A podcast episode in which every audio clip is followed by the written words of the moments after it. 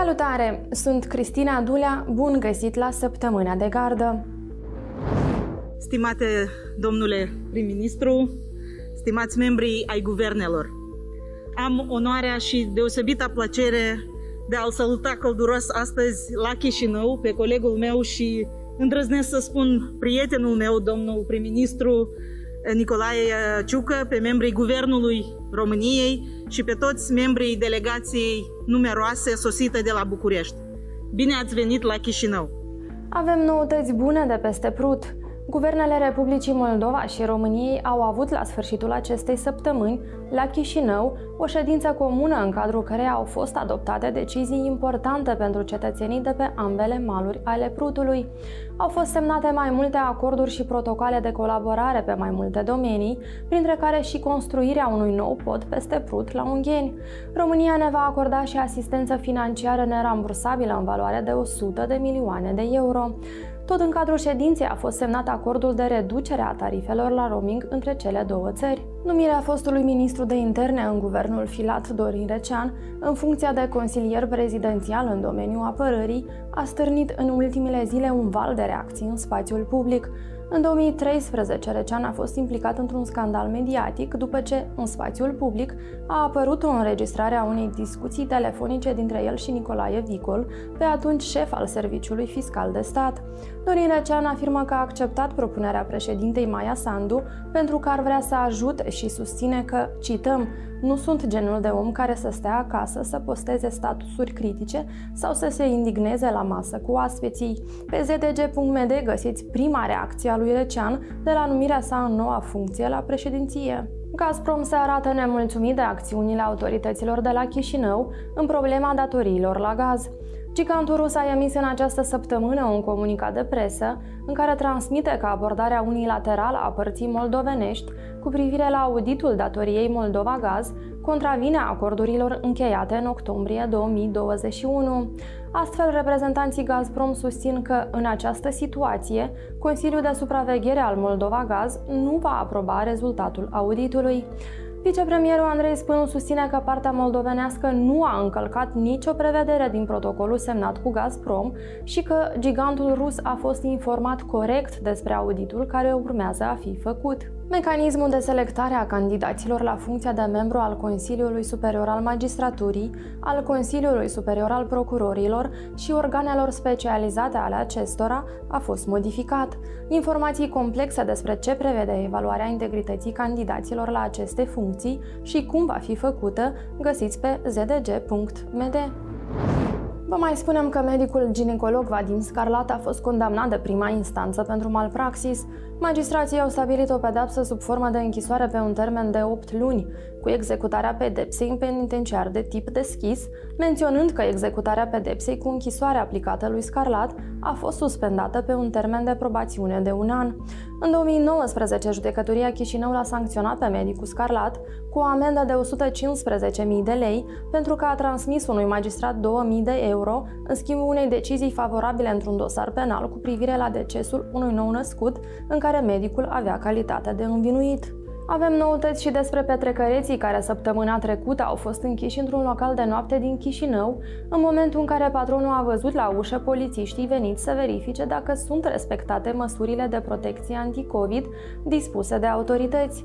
Poliția Capitalei anunță că 135 dintre petrecăreții baricadați în clubul de noapte au fost deja identificați, iar printre ei nu sunt judecători, procurori sau polițiști, așa cum s-a vehiculat în presă. Șeful poliției susține că doar 8 din cei 135 de clienți nu dețineau certificate de vaccinare anti-COVID, aceștia fiind sancționați conform legii. Tot pe acest caz, Inspectoratul de Poliție Ciocana a reținut două persoane și a efectuat trei percheziții în cadrul urmăririi penale, declanșate sub aspectul comiterii infracțiunii de privațiune ilegală de libertate în localul din Chișinău. Așteptăm detalii iar Comisia de Licențiere a Uniunii Avocaților din Moldova a respins dosarele a 63 de candidați, printre care foști și actuali procurori, dar și foști judecători, care se grăbeau să acceadă în avocatură fără a susține examenul de admitere. Președintele Comisiei de Licențiere, Adrian Tăbârța, ne-a comunicat că dosarele au fost respinse ținându-se cont de noile modificări operate la legea cu privire la avocatură.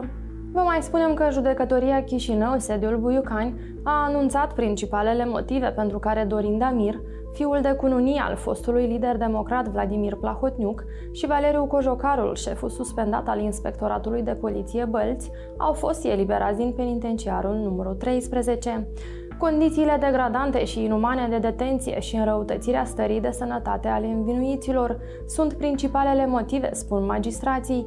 Damir și Cojocaru sunt cercetați în dosarul angajărilor fictive din cadrul Direcției 5, angajări care au avut loc în perioada guvernării Partidului Democrat, condus atunci de Plahotniuc. Avem detalii și despre cazul celor 13 ex-deputați transfugi cercetați pentru îmbogățire ilicită.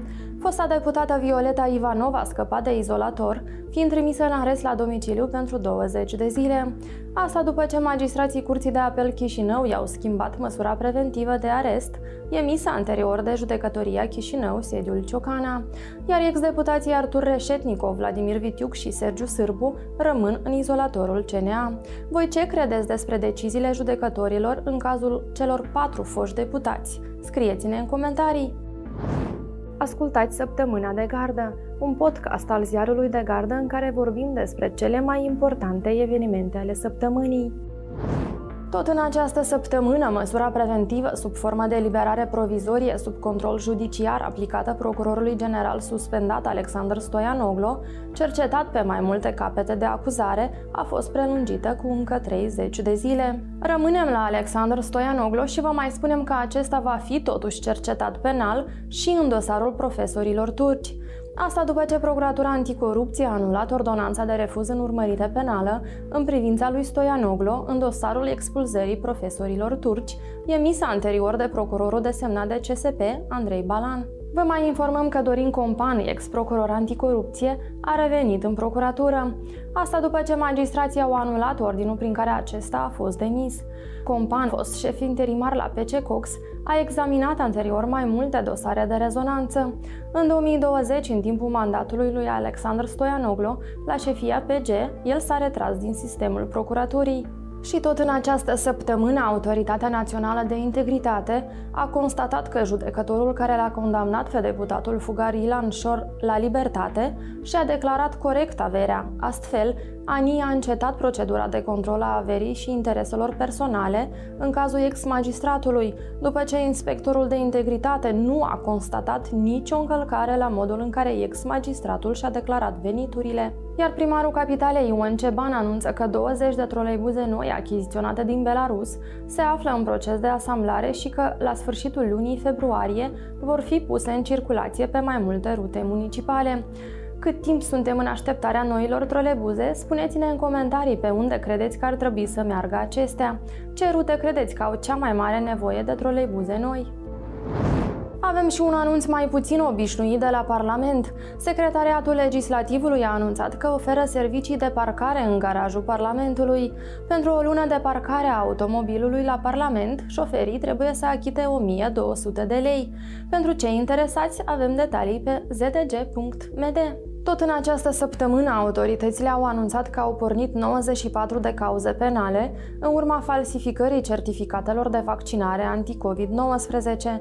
70 dintre acestea vizează persoane fizice, iar altele 22 persoane juridice. În context, în instanța de judecată au fost deja expediate trei cauze penale care vizează falsul informatic, coruperea pasivă și confecționarea, deținerea, vânzarea sau folosirea documentelor oficiale. Totodată, în debutul acestei săptămâni, procurorii au desfășurat percheziții la Asociația Medicală Teritorială Râșcani a municipiului Chișinău.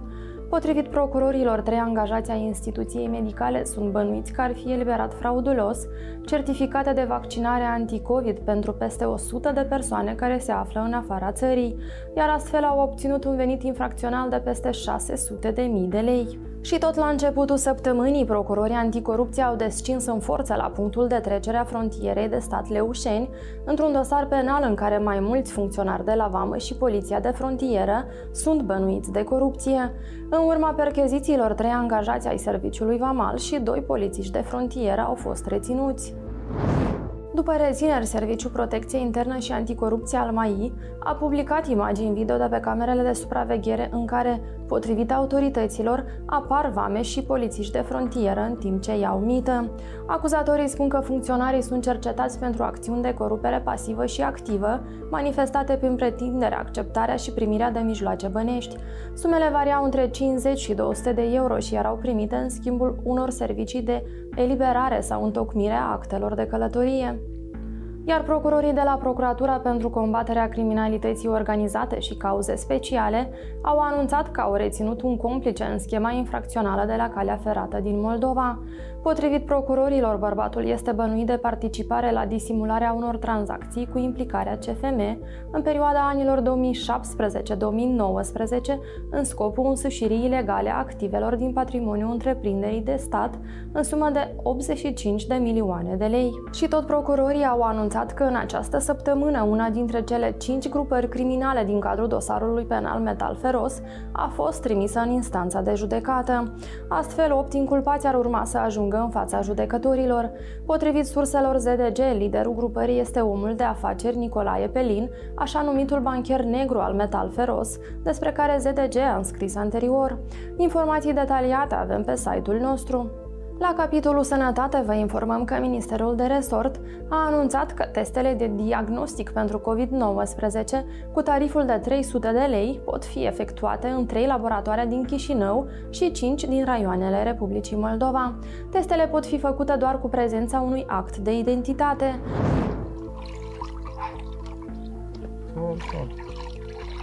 Așa ni se dă o can de apă din fântân, da? De unde te duci?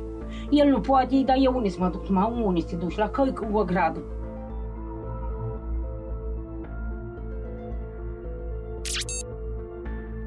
Trebuie să le împețească năsipul și pe urmă să iei să, să bei. Știați că circa 50% din populația Republicii Moldova nu are acces la apă potabilă de calitate. Sunt însă și zone unde oamenii nu au deloc apă. Ziarul de gardă a mers în satul Peciște, raionul Rezina, unde sătenii sunt nevoiți să aducă apă de la 2-3 km distanță sau chiar să topească zăpada pentru a face rost de apă. Găsiți reportajul integral pe canalul nostru de YouTube. Săptămâna de gardă este un produs al ziarului de gardă în format video și audio. Ne puteți asculta pe platformele de podcast și vedea pe canalul ziarului de gardă de pe YouTube.